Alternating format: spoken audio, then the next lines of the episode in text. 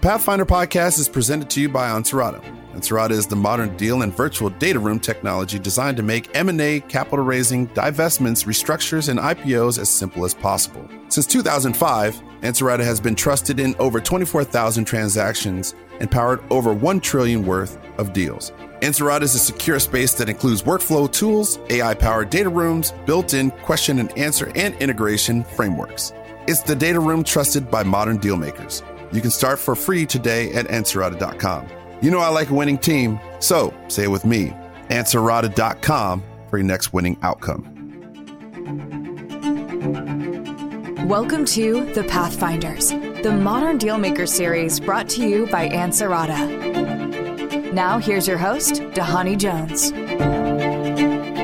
Welcome back, everybody, to the Pathfinders presented by Ansarada. I'm your host, former NFL player, investor, and entrepreneur, Dhani Jones. Today, I'm joined by Sherrese Clarke Soares. Sherrese is the founder and CEO of HarbourView Equity Partners and brings over 20 years of experience leading across corporate finance, capital markets, investment banking, and private equity with a focus in the communications and media and entertainment sectors.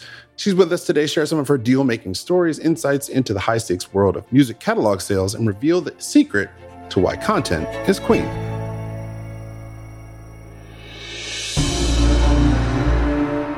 Welcome, Sherrese. How are you doing? I'm good, thank you. How are you?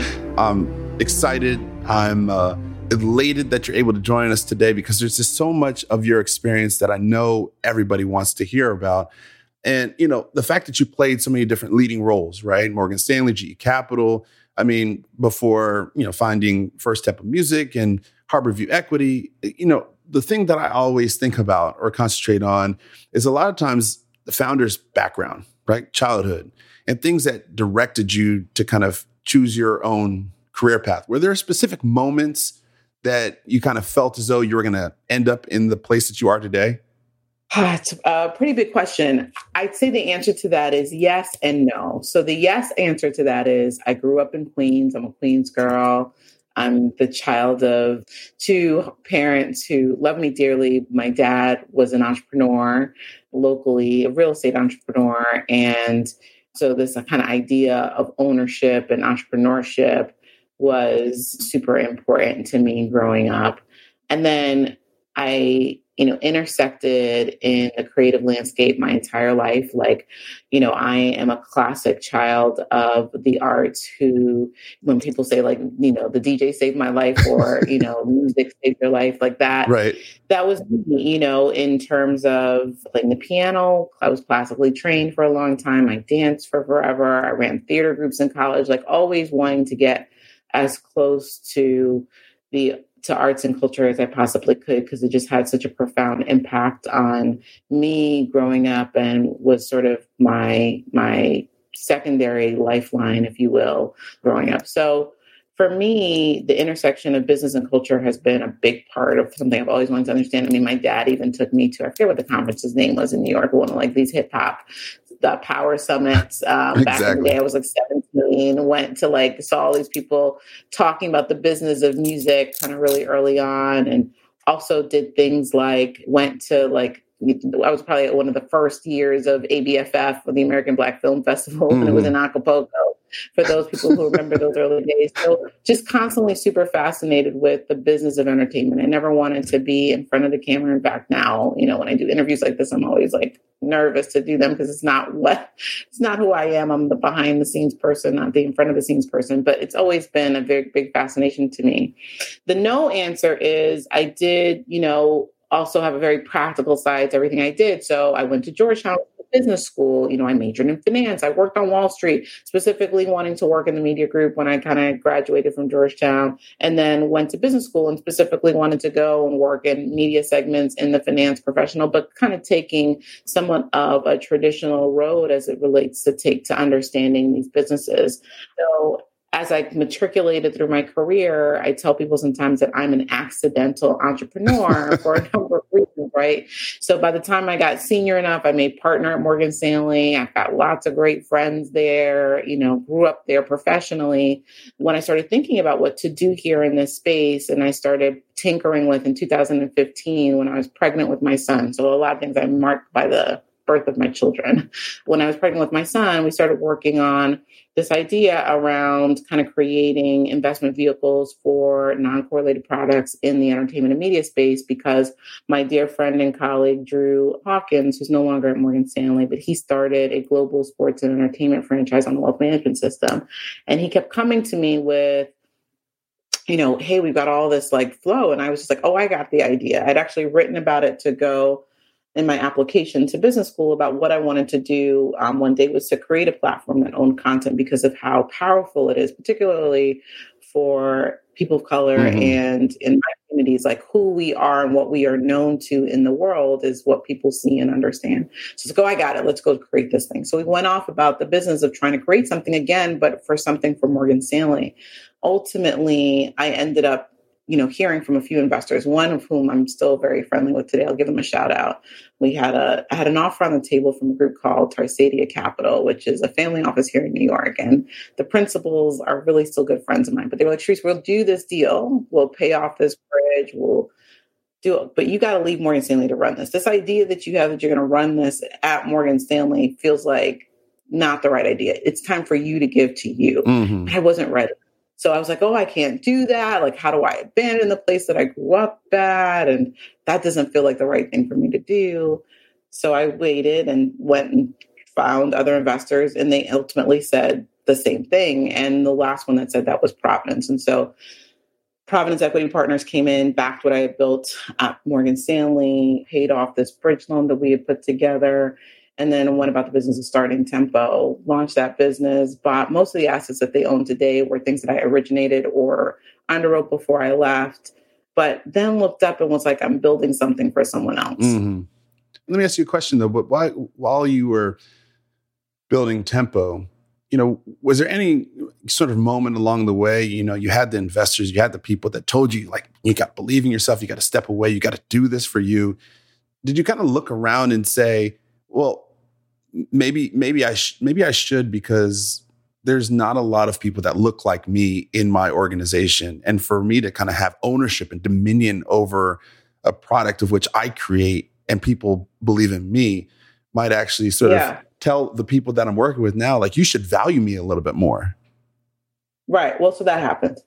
so I was starting to get reverse inquiry now because I had basically curated investor relationships across time mm-hmm. and you know, one in particular who I'll also give a shout out to that was just really great friends to me or who are allocators were like, Sherrese, you you you can do this. People are looking for you. And I was like, well, don't I need a big shop? Don't I need the shingle? And they were like, no, you don't need those things. And that gave me, and this was in the summer of 2020. And so I hadn't even really been thinking about leaving yet. But that kind of was a pretty eye-opening conversation too. That's, you know, our good friends Jason Howard at Grosvenor, who is really good at spotting talent as it relates to managers. They back all the best. I'm like so fortunate to even be in their company. Kind of gave me that insight and that feedback. And it was kind of the push that I needed. And so I looked up in January or sorry, December of 2020 as we started talking about 2021 strategy and sort of decided like, I think it's more risky for me to not bet on myself than it is for me to stay. Like more risky in the scheme of like how much impact can I have to your point about having your own dominion, how much value and legacy can I create for myself, but also certainly for others as we build a we build an institution that we want people to believe in, particularly as we're trying to build the next generation of an asset management firm. Mm-hmm. So I kind of concluded to take the leap of faith. So I left in January of 2021. I had a nine month non compete. I sat on the sidelines for nine months. They had to pay me to do so. I used that time to basically start to build my building blocks, like identify my team, identify partners and i was lucky to emerge one week to the day after my non-compete with a with a partnership with apollo in the right way one where we own our firm completely We've got a big capital commitment where we have discretion over and we have the ability to put that money to work and the ability to really create and build the culture and the team and the firm that we really want to build. And also the, the scale to compete the way that we want to. So that has been a really, you know, I feel like every day I wake myself up and I'm like pinching myself because I'm totally living the professional dream, right? Like the thing that I always wanted to do. And so that's been a really great blessing in my life. And again, we're super excited to be doing what we're doing. And to your point around, you know, there's not there's not a lot of people that look like me. No, there's certainly not a lot of black female CEO founder led private equity platforms of scale, certainly. And so I take this you know mantle pretty seriously in that you know i think i want to i want to be a beacon of light for others to think about how they can do it and how they should do it in terms of what they should be building. But we're very serious investors you know we've had an ability to kind of demonstrate that we have a track record of kind of doing really good work. I exited it as a technical matter i've you know created two exits around this asset class one to providence and then now you know building a building a strategy myself so, you know, we've been able to be able to be pretty successful at what we do. And since October, we've put a lot of money to work and been building the strategy, you know, bit by bit. And that's been great. You know, it's been really fun to be a disciplined investor, but one that really respects the art. You know, we do a lot of science in our world, but the art really informs the science. And so really allowing ourselves to engage with the creative community in a way that we are translators, in a way that we are accessible, in a way that we are fair has been really important to me as we kind of embark upon this path. Do you, do you find that you know through your your pathways and through some of the people that have supported you along the, the way, you know you, you've obviously seen barriers you've obviously seen obstacles and you, you, mentioned this word science and i love that right? Because it's about figuring out a solution. It's not looking at something that's preventative. It's it's about you know solving the equation so you either can go over it around it through it take it apart. What was some of the science in some of the obstacles that you saw along the way you know? Because i think about it as an african american man in the world of finance as you as an African American woman in the world of finance, there's a lot of young women and people of color that are looking to kind of get into the financial world, and they don't necessarily. Not everybody, not everybody's looking at the world through a scientific lens. Some people might be looking it through, yeah. you know, it's not going to happen. So, how do you contemplate and deal with that personally? So, I think for me, one of the biggest things that has been critical to my life is that I always grew up thinking like there was endless possibilities. I don't know why. I mean, my parents were really good at creating that space and environment mm. for us in a way that felt really tangible, like and didn't feel unattainable. And so what we have to, I think, recognize is that the resiliency with which we sit is actually a superpower, right? So our ability to sit in spaces that weren't naturally designed for who we are, to understand them, to speak a different language, because in a lot of times these are different languages that are being spoken. If you weren't raised, you know, talking financial liter, you know, in financial literacy or even in transactional literacy, it's like two steps, right? It's like understand watching the stock market is one thing, and then understanding how to engage in you know complex transactions is another thing. So when you think about our ability and agility to live in these spaces that are designed for us where this is not our native language, where it's almost like a secondary language, just think about how much of that is a superpower and really tap into that. Means that your capacity for what you do is actually much bigger than you think it is. And you may be slower on the uptick because you don't speak the language but you're but you're probably gotten so much more fundamental infrastructure to actually once you get the language to actually see different things. I think the other thing that i've really leaned into as an investor is this idea that i see things that other people don't see. And the reason for that is who i am and where i stand. Mm-hmm. and so if you're raised in large organizations that again aren't necessarily built for you you've got to cut your own path. Like especially for me becoming um, a partner at a large scale wall street firm right? Like in order to do that most people have their own products mm. that product has been assigned to everybody. Who got, got their lane. Right. So like how do you create your own lane? And for me creating my own lane was around constantly seeing around the corner or seeing taking an angle that people didn't see. So it was like a it was a necessity for survival, but in that survival is also lots of opportunity. And so so that was a really big part of what was important to me.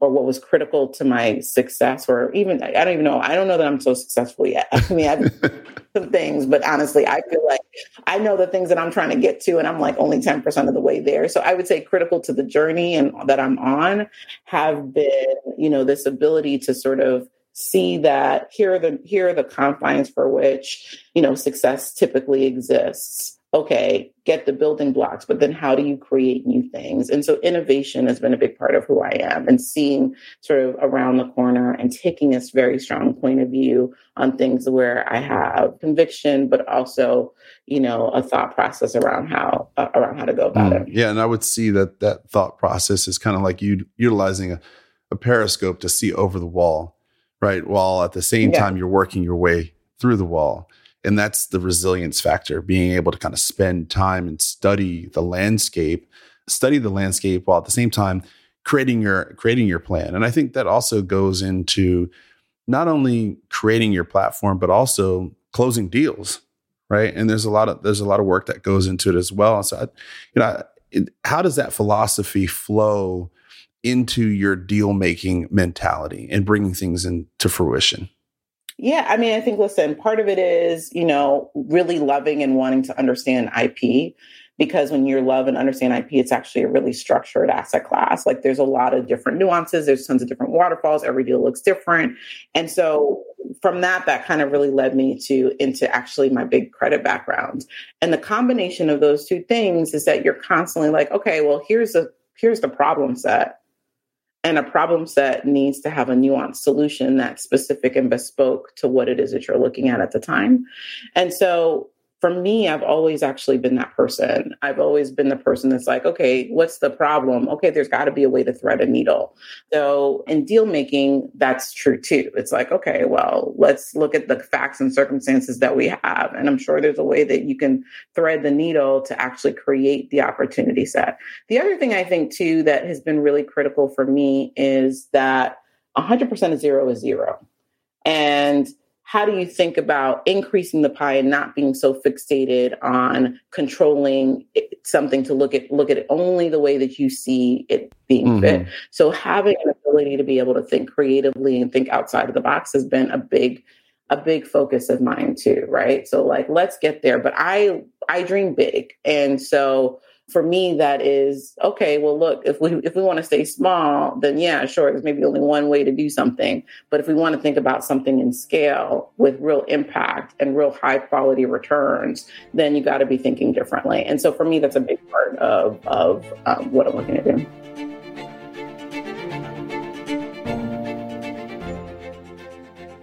The Pathfinders podcast is presented to you by Ansarada. Ansarada is the modern deal and virtual data room technology designed to make M&A, capital raising, divestments, restructures, and IPOs as simple as possible. Ansarada has just launched Freemium with the world's first online data room quote. Now you can get a free data room and quote in just three clicks and just 15 seconds. There's no need to wait. Get your room open straight away no matter what stage you're at. Deal marketing, deal preparation, or due diligence. And here's the best bit. Usage fees only start when the deal goes live. All the top M&A firms and investment banks are jumping on it. That's because there is no risk, just reward. Pretty cool, right? Check it out at ansarada.com slash quote. You know I like a winning team, so say it with me. Ansarada.com for your next winning outcome.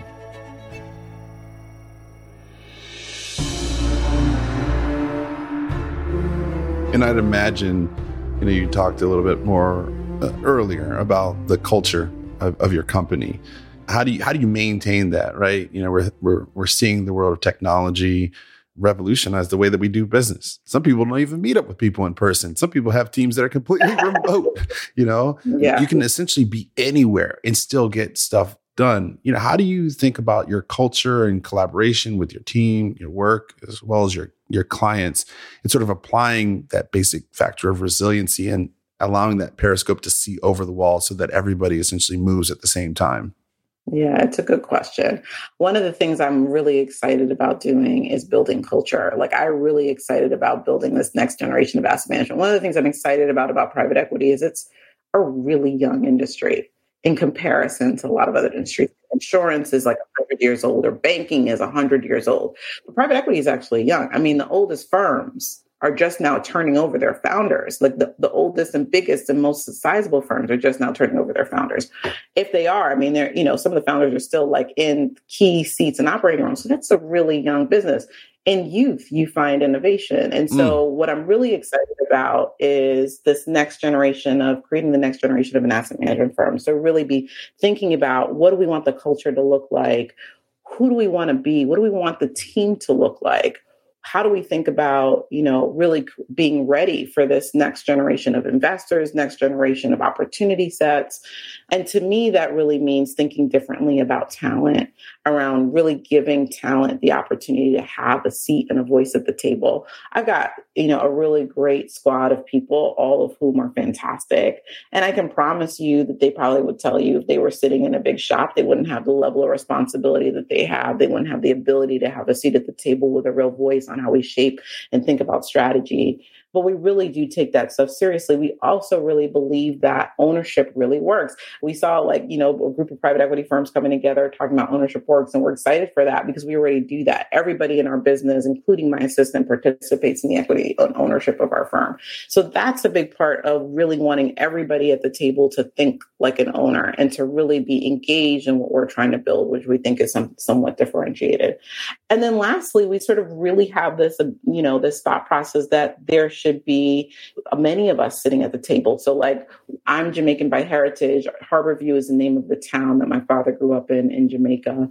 But we have a big saying in Jamaica out of many, one people, right? And so, if you look at our team, we are many different we come from many different walks of life, but we are one people. We are one group of people who are here to do the hard work, but to think really differently, to focus on creating differentiated returns. But we are one people together out of many walks of life. And we think that actually leads us to better outcomes for a variety of different we- reasons. We don't have a lot of group think and group speak. We have people who have come from different points of view, and those different points of view are intersecting in a fairly collaborative and respectful way, but in a way that harnesses the best of the ideas and really pushes them forward. And so this is a big part of what we think makes us special. So those are the things that I really focus on. Like one of the things I'm super excited about right now is building culture. Like obviously doing great investments are great. The opportunities that we've invested in to date have been performing exceptionally well. But we're really, I really love building culture and really this idea of what does the next generation of a firm like ours look like? We want to be a skilled firm. We don't want to be a pop-up shop. We, you know, we're doing music royalties now. We love it. We think it's fantastic um, as an asset class, but we d- intend to be and will be meaningful to the entertainment and media segment writ large. And so that's a big focus for us. So we're thinking about kind of what our next strategies will be outside of only music right now and working through a few opportunities.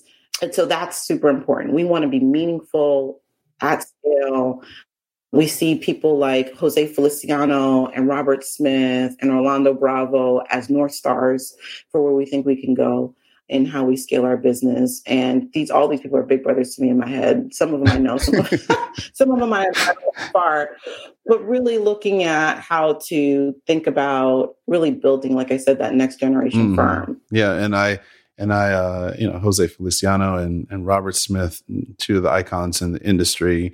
And yes, they, they, they are the North Star, but I think that there's a whole constellation of talent that is, that is rising. Right. And I, I think that's what's so amazing about the universe is that you can have your own place and you can create your own light from your own star. And I think that's, I think that's what you're doing. And, and some of the stuff has already started to pay off for you. You know, mentioned it before, and you know, with the music catalogs. I mean, I don't think anybody was really even thinking about this until all of a sudden these headlines start going off. You know, and, and, it's making it's making big news, right? And so, yeah. why is it such an a, an attractive opportunity? And in in and quite frankly, why are so many artists suddenly deciding to like now is the time to sell? I mean, listen. One thing is let's pay homage. The you know transacting in selling catalogs has been around for a while. It just hasn't been as liquid of a market or as active as a market as it is today. It is also, I think, relatively still a wide open field relative to the actual addressable market that's there. I'd say why it's attractive is music and music consumption is part of the human condition. So it's not this thing that we turn off in the recession and turn on in good times. It's something that we participate in all the time. And a lot of times as we participate in it, we're not even conscious that we're participating, right? And so for example, I was at a conference a week or two ago, and the band opens up with A Long Walk by Jill Scott, a song that we own in our catalog. I'm like, this is how it works. We're always engaging with music, in, even when we are actively requesting it, or whether it's being passed to us. So you go to Target, or you go to the supermarket, or you go to the gym, and you're hearing music in your daily lives, or you're participating in at home exercise and you're participating in, or you're on Roblox and my kids are hearing songs that they I don't never thought they heard. My my my children my children do a TikTok to bills, bills, bills. I love it. Where and how would they know these things? And so the point is that you know ultimately we're engaging in music as part of the human mm-hmm. condition. So it's really and truly non-discretionary and not in, in a util in a part of our lives. And so it's you know from that perspective non-correlated. So it's actually the perfect asset class to me in this current environment.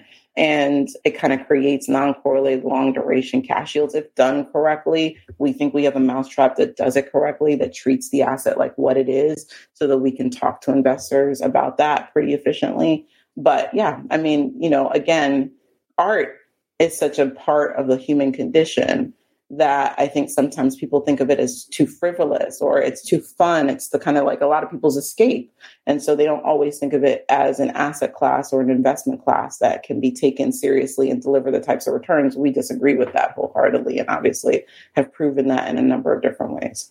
Well, I, I would say that I have Despacito going on in the background all the time. And so, you know, I'm just I just want to make sure that I'm I'm taking care of you because you own that catalog. yeah we own that. Listen, I got I got a bunch of stuff that we got. We have um we purchased Dre and Vidal's catalog, which we announced earlier this last month or what have you. And Dre wrote a bunch of songs mm-hmm. for Usher. So in his most recent Tiny Desk concert, he performed at least one of the titles that we own. Oh, t- wait, wait. For and, and for those that don't know about Tiny Desk, I mean, you got to check it out. I mean, everybody's gonna yeah. know when I when I wow. when I do that.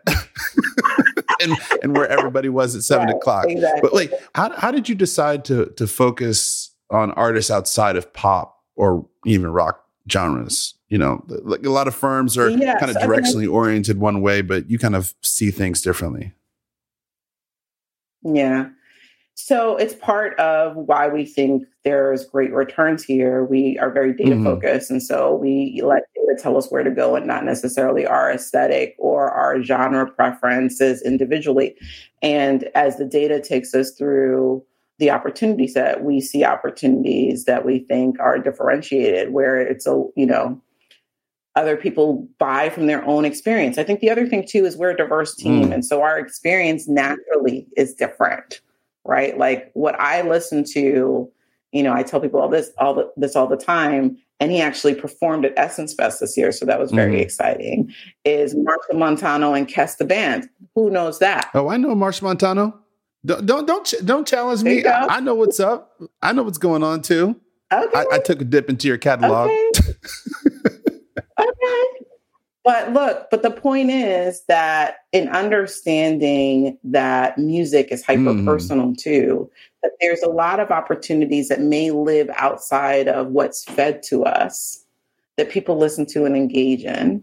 And if you look deeply, you can see that they have great characteristics, cash flow characteristics, growth characteristics. And, you know, but a lot of people buy again from the four corners of their experience, and they may be more of a homogenous mm. group in when they buy. And so as a consequence, there's nothing bad about that. It just means that, you know, they buy from their experience, we buy from ours, which is why we sort of like to have out of many one people we like to have a diversity of what what our team looks like because it's really important for us to make sure that we bring all those perspectives together so that we're not somehow feeling like it's only our four corners of the universe that matter and not remembering that the world mm-hmm. is round. Yeah and, and these deals they're not small. I mean these are like a hundred million dollar deals. I mean supposedly i think justin timberlake sold his for about you know like a hundred million but I mean, I'm just kind of speculating, but like the numbers and the yield that you can essentially sort of gain from this is significant. So, what has been, you know, as we kind of wind down, what has been sort of like the transition within in the market, and how have you remained reticent and confident and resilient in sort of your efforts towards pursuing this this arena with your culture and your team? I mean, I think one of the big changes that everybody's talking about right now is the rise in rates. You know, so the Fed is kind of anticipating a pretty aggressive additional step up in rates in the near term. And, you know, the market has gotten more volatile. There's been more value opportunities in the marketplace overall. And so for us, in terms of being resilient, we're constantly, you know, being thoughtful about how we think about opportunities. We, because we are a resident of the space and many who are participating in the space are tourists or they're opportunistic in their thought process and their view, it leaves room for us to actually dig into our strategy and really be thoughtful about it and actually find better and better return opportunities as time goes on. And that has allowed us to, you know, be very focused. It's again goes back to sort of your intro of like why we think content is queen. We do think that IP over the long duration will hold and, and grow in value. And that conviction is not wayward. It's not fleeting with the moment or fleeting with what's next in line. We believe that as a strategy and as a yeah, firm. well, a lot of people think, you know, to your point, they say content is king. And I'm letting everybody know, no, no, no, content is queen. And that is uh, Sherrese right there in front of you talking and explaining to you why she is creating her own moat, building companies, and you know, lifting all boats in her in harbor. I love our conversation and love all the things that you're talking about. You know, the fact that you brought up Marshall, Machel Montano. I mean, I, I, learned about him down in Trinidad, so I'm just you know just letting you know. So I, I, know how to chip with the rest with the best of them. I, I know how to do it. I've been to Carnival, right? So right, exactly. Look, ready to go. but you know, Har- HarbourView will, for all those that are listening, establish its star in the solar system. So as we kind of come to a close, one of the things that we always talk about on the Pathfinders is meals and deals.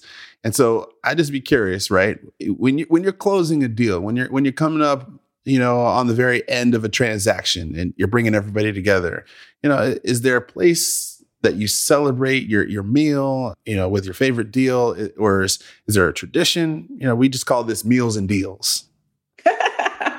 We've been so busy that I come don't on, think we've given ourselves you gotta, enough grace. You got to eat. Celebrate. We have not celebrated that way. We yes, we've been so busy that we have not given ourselves the grace to celebrate. We're closing a deal today, as an example. So, but I will tell you my favorite places to spend time and to toast. We've toasted the launch of the business at Spring Place. We've had great meals at places like Milos in the city. And we intend to have a really great office kickoff to open our office. Our, our headquarters will be in Newark, New Jersey, which we're thrilled about. And so we intend to have a really great festive um, celebration. Well, hopefully, then. I'm invited. Maybe you'll have some oxtail. Yes. Maybe you have some fish stew. We'll have all. you know, things. I know you're gonna have some. I know you're gonna have some we'll good have food, and and I know you know you, you do get a break. So yeah. when you do eventually get a break, make sure you, make sure you save save a plate for me because I'd love to join and continue this conversation. I just want to say thank you so much uh, for you being here. It's just no, inspiring you. all the work that you're doing in the culture. I think everybody needs to really hear again. Really, it's about the resiliency. It's about content is not king. It it is queen. And I'm just excited to have you on uh, the Pathfinders by Ansarada. So thank you, Sherrese, for all of your insights. Thank you for joining us today. No, thank you so much, and super excited to be here and look forward to look forward to doing more together. A special thanks again to Sherrese Clarke Soares for being with us today. It's really amazing to see the work she's doing in the world of music copyrights and other media assets and learn how HarbourView Equity Partners is coming at investing and deal making from a whole new perspective.